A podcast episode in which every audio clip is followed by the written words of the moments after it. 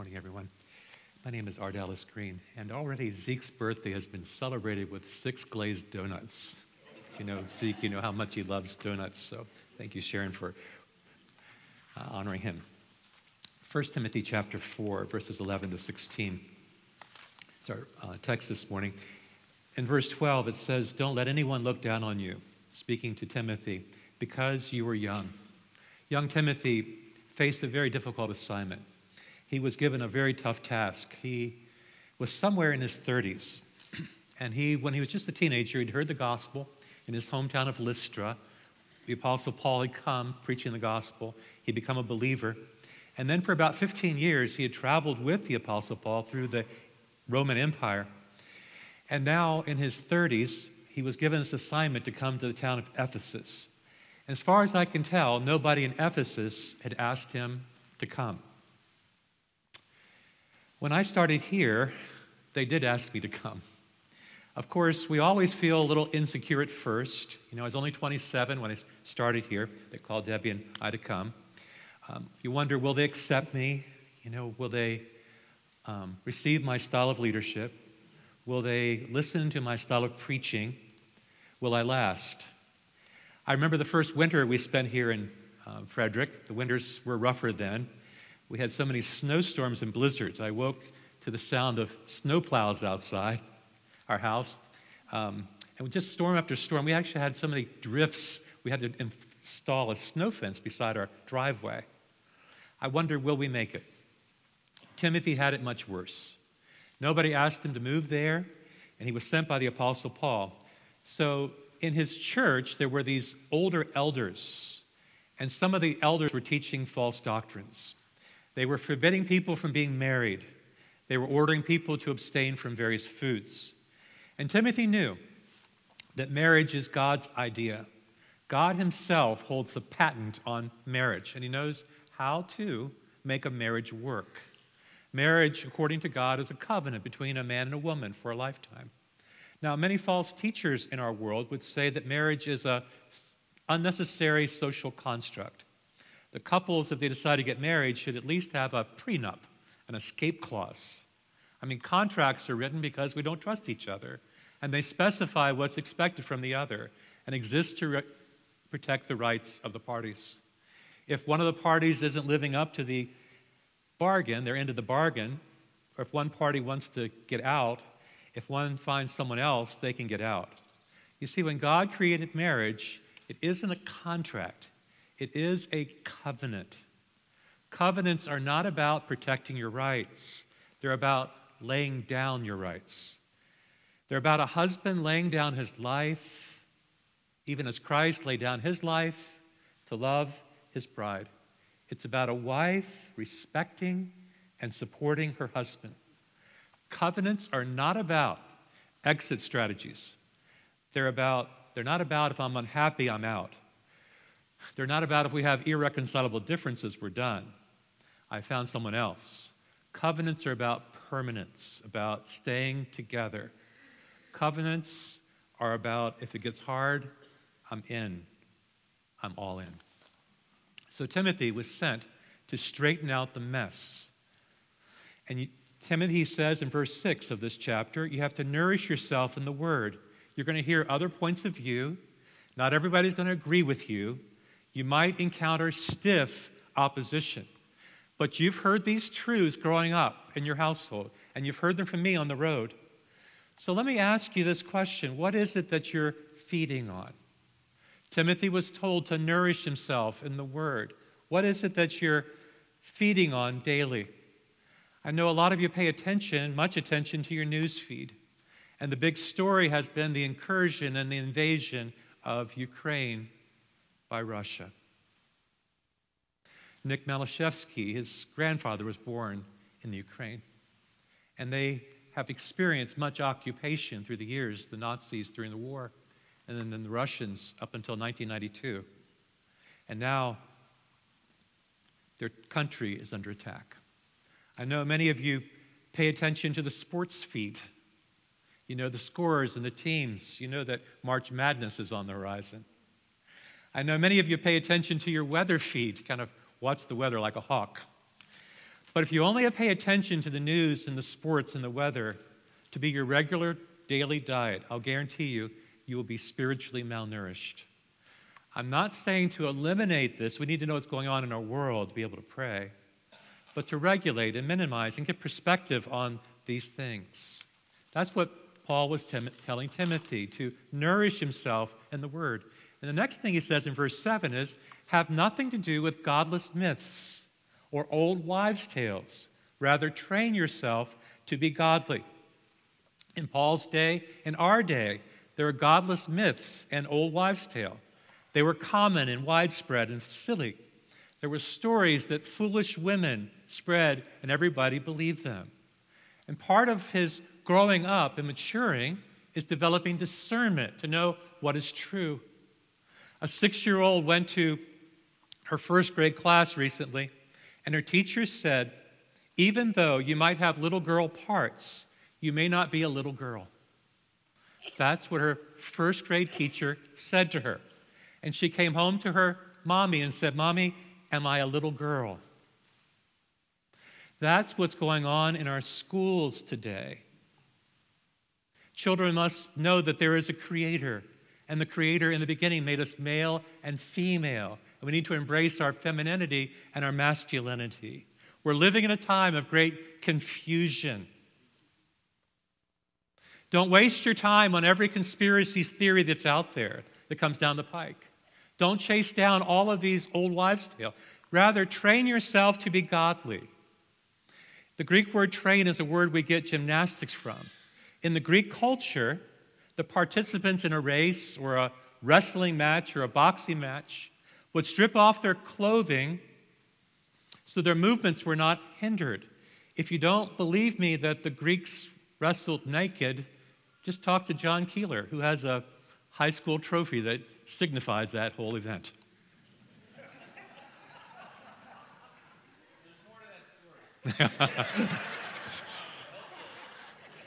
to train has the smell of a gym in it, the sweat of a good workout. Paul is saying, work out, train, exercise yourself for the purpose of godliness.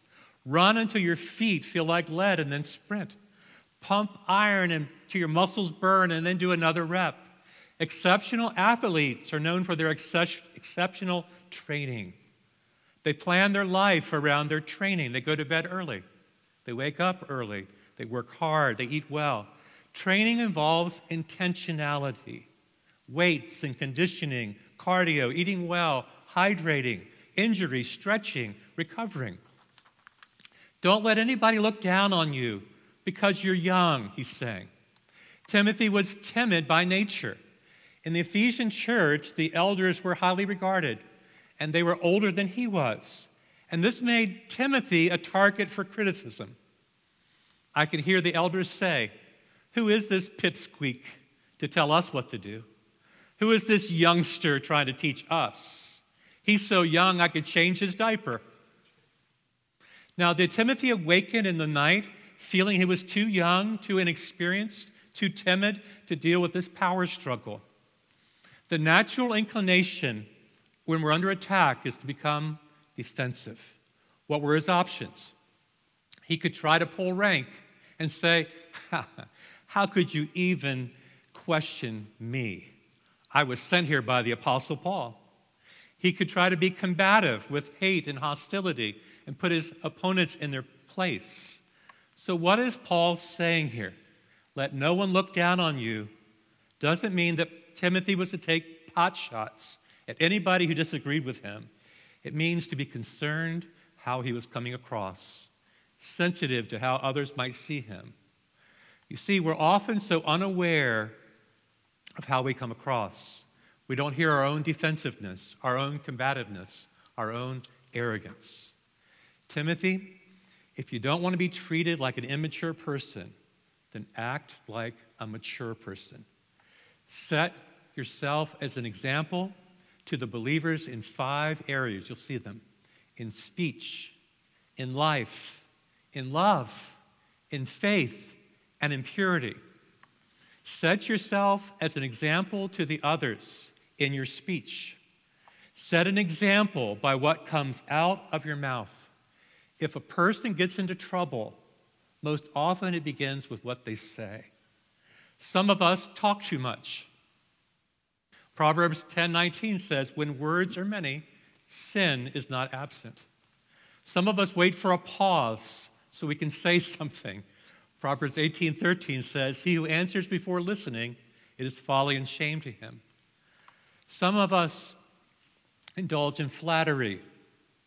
Proverbs 15:18 says, "The lips of the righteous know what is fitting." Some people look for juicy morsels to spread rumors. Proverbs 18:21 says, "The tongue has the power of life and death." You can with your tongue speak a life-giving word or you can speak a word of death to those around you.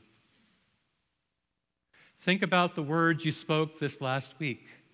Were they words that encouraged or words that discouraged?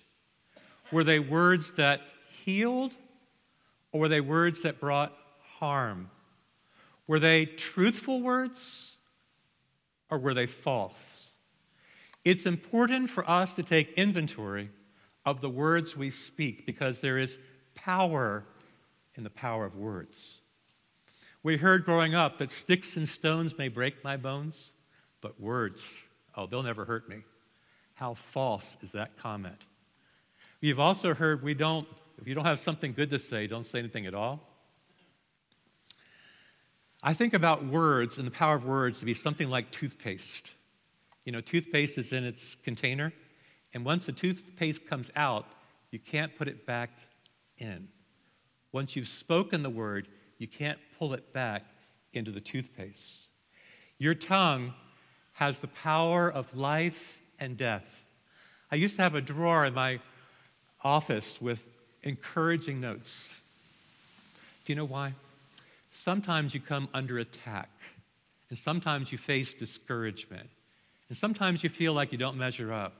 And it's good to receive a life giving word from somebody. We live in a wordy world. Our words are more visible now with technology. They travel farther than ever before. Once they're on Facebook or social media, they live on. They go places we could never dream of. And this is what Jesus said There's coming a day of judgment when every careless word that we speak will come under his judgment. We are living in a, a political season with much hostility and much combativeness, and we need to be careful with our words. Are your words bringing life or your words speaking death? How would you describe the words you speak to your kids? How would you describe the words you speak to your spouse? How would you describe the words you speak to your boyfriend or your girlfriend? How would you describe the words you speak when you get cut off in traffic? How would you describe the words you speak when you talk to somebody of another political persuasion or from another country? Our texts and our blogs, they matter. Our emails and our posts. Most of the tensions in our families, our schools, our offices are over words. This proverb, Proverbs 18:21, is 3,000 years old. That life and death are in the power of the tongue, yet it is still relevant today. All of us have experienced this, haven't we? We've all said something, and we realize that what we're saying isn't good. we're going down a road, and we know that this is bringing harm or hurt to somebody. We know what it's like to be gossiped about, to be criticized, to be judged. Our tongues can be such a weapon. Our words can bring about war, they can wound people, and they have power. So we need to pay attention to our words, right? Because Jesus said, out of the abundance of the heart, the mouth speaks. Death words are words that label people, that marginalize, that condemn, that wound, that diminish other people. The rabbis used to say that when someone speaks a death word, they themselves die, the one listening to them dies, and the one they're speaking about dies. Not only is the outside world, world full of death words, our inside world also has deep wounds of words that have been spoken over us. Words like, I'm not good enough. I'm not smart enough. I'm not pretty enough. I'm not strong enough. I'm not thin enough. I'm not accomplished enough. You have heard those words, right? And all of those words are lies. And God speaks a better word over you because these death words don't have to be the last word. When I was growing up, my aunts would always say, You're so skinny. You need to eat more. Ear, this. And they'd shove food in my face. They were so kind of, you know, trying to, well motivated. But some of the words spoken over you didn't have good intentions, they had bad intentions. You're too fat. When are you going to get together? Spoken condemnation over you and shame. Now, whether it happened to you last week or whether it happened 20 years ago, the good news of Christianity is death words don't have to be the last words. God's word over you is more powerful than any word that has been spoken over you.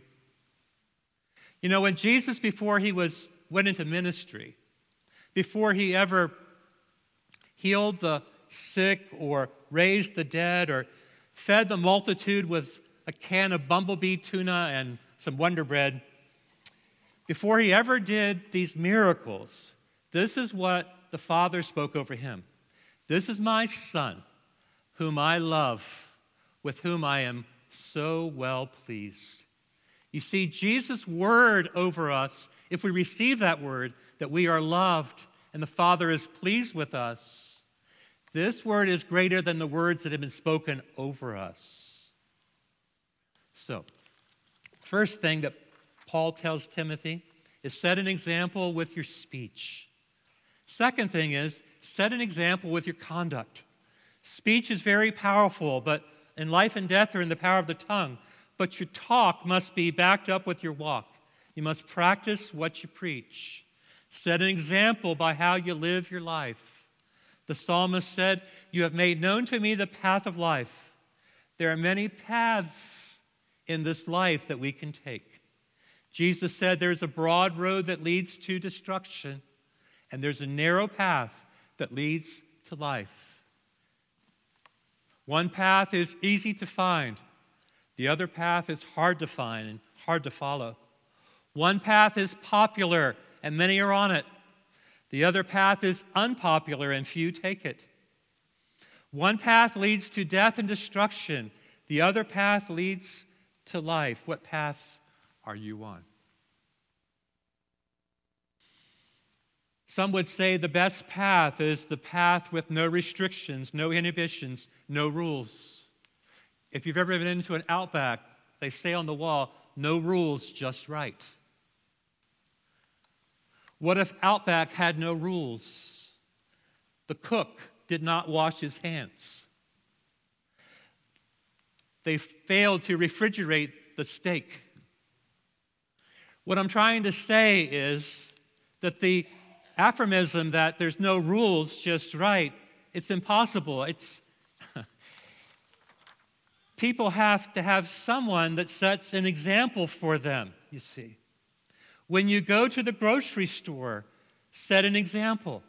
If you take one of those grocery carts, just make sure you put it back.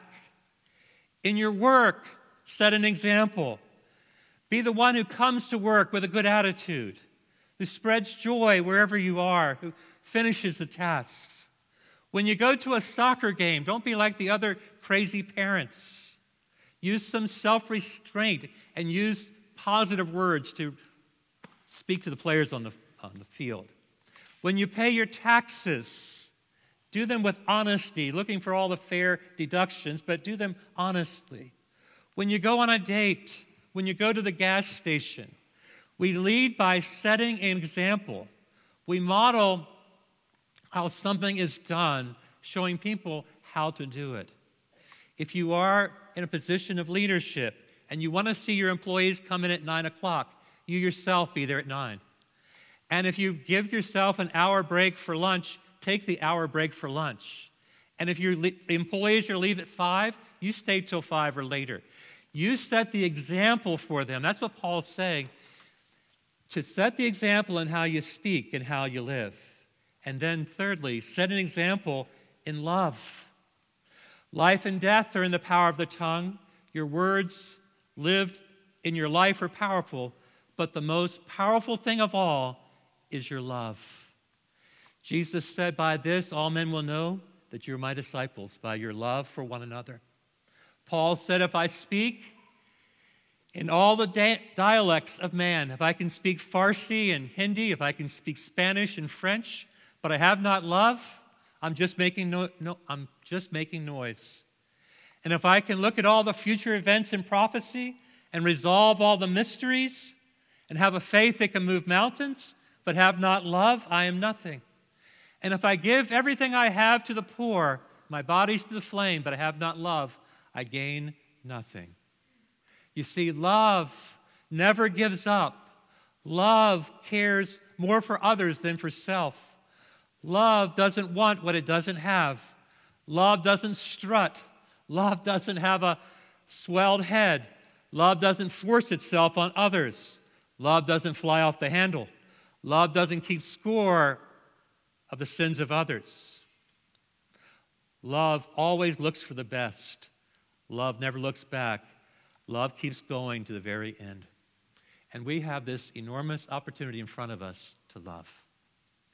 As you know, the um, Afzalis and Powers are leading a team with Rebecca toward the resettlement of an Afghan family.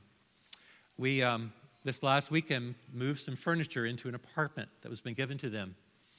And uh, perhaps as early as tomorrow, they will go to Baltimore to get this family, to get a 21 year old woman and her 12 year old nephew. They're going to move into a furnished apartment, but they're going to need things like food and clothes. And if you want to be part of this effort to love on this family, these two that are coming, why don't you see Kathy or David or Charlie or Diane and see if you can be part of this whole resettlement project because it's an enormous opportunity for us to love. Above all, love each other deeply, it says, because love covers a multitude of sins. And love must be sincere. Love one another without hypocrisy. And set an example with faith. He was to exhibit faith by being faithful. Faith is a gift we receive from God.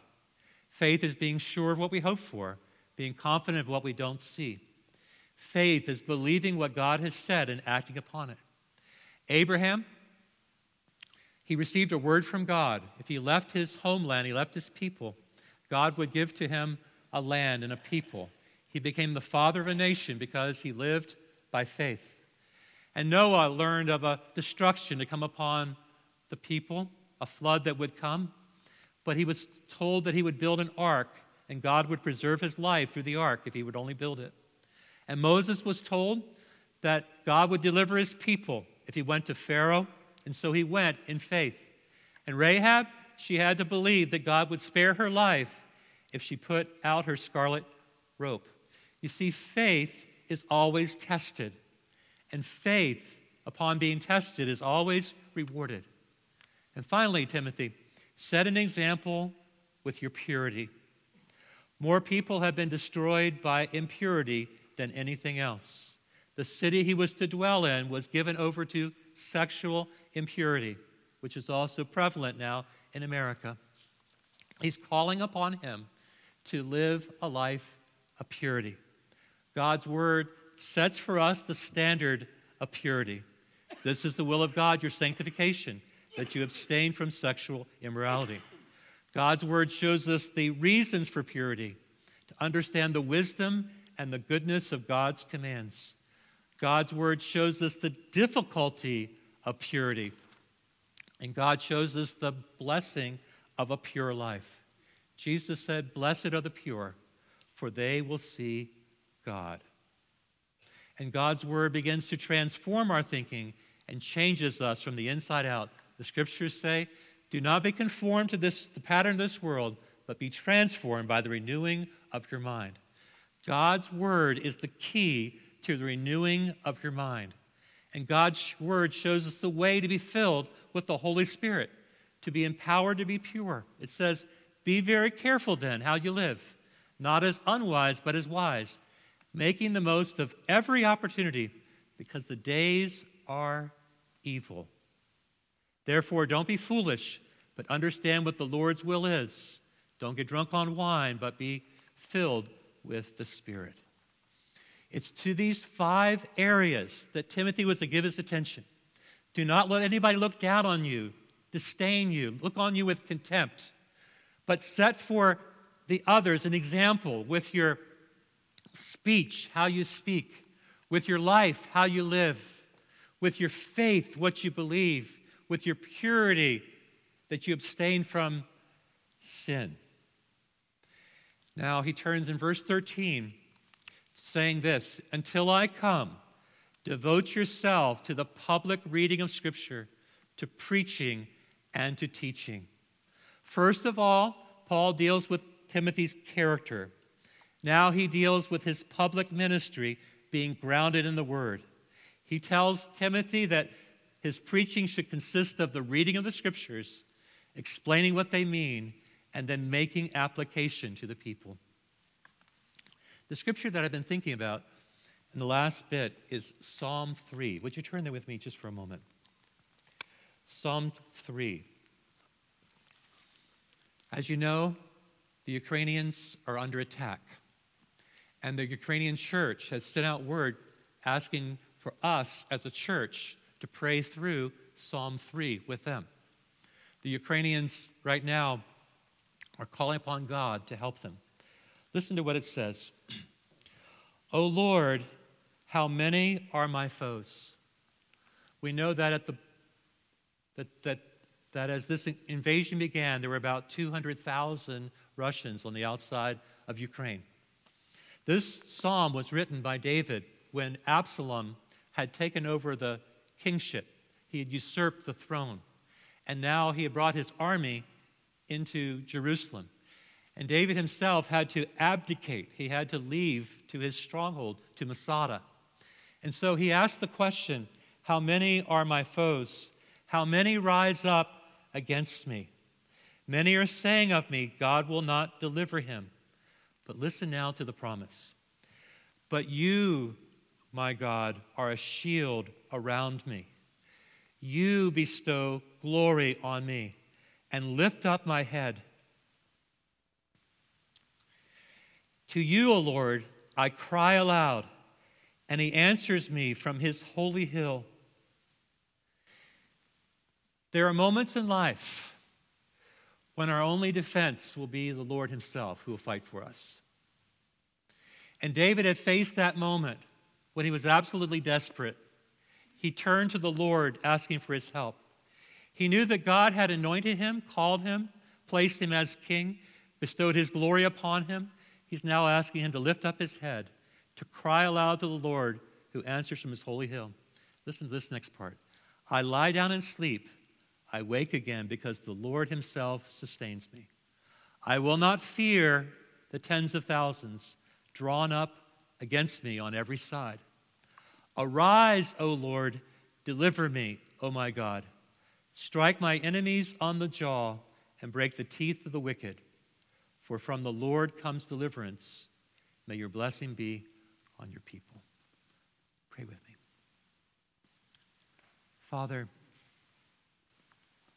we've witnessed the events on television and newsfeed of what's happened to our brothers and sisters in Ukraine. It is an unwarranted attack. It is a huge violation of international law. And many have already suffered.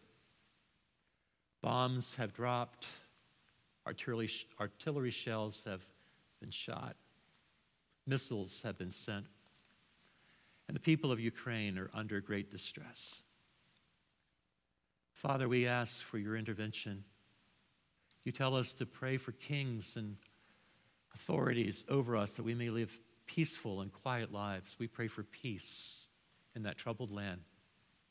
We pray for our president as he guides this nation through its response. Surround him with wise and capable counselors. We pray that this would not escalate into an, a third world war. We would pray for calm heads. We would pray for peace, Lord. We would pray protection over that nation, and especially for the believers, many of whom have decided to stay, the pastors and missionaries there. We would pray, Lord, for your protection over them. Would you, God, bring out of this disorder order? Lord, out of this chaotic situation, would you bring peace? Would you intervene, Lord? Show yourself strong. To those that have to fight, we pray for courage bravery. We pray, Lord, for the change of Putin's heart. We pray that his heart would become broken over his own sin and see the hurt and harm that he is causing. Oh, Lord, we pray that through all of this, the church somehow could grow stronger, that the witness of the church would be more powerful, that in the hour of conflict, we didn't run from it, we stayed put, and we ministered to those that are left behind. Oh Lord, we look to you as the psalmist did so long ago. How many are our foes that surround us? 10,000 at every side. But God, you're a God of deliverance. We pray for your deliverance in the powerful and mighty name of Jesus Christ. Come, Lord. Defend those people, we ask in Jesus' name.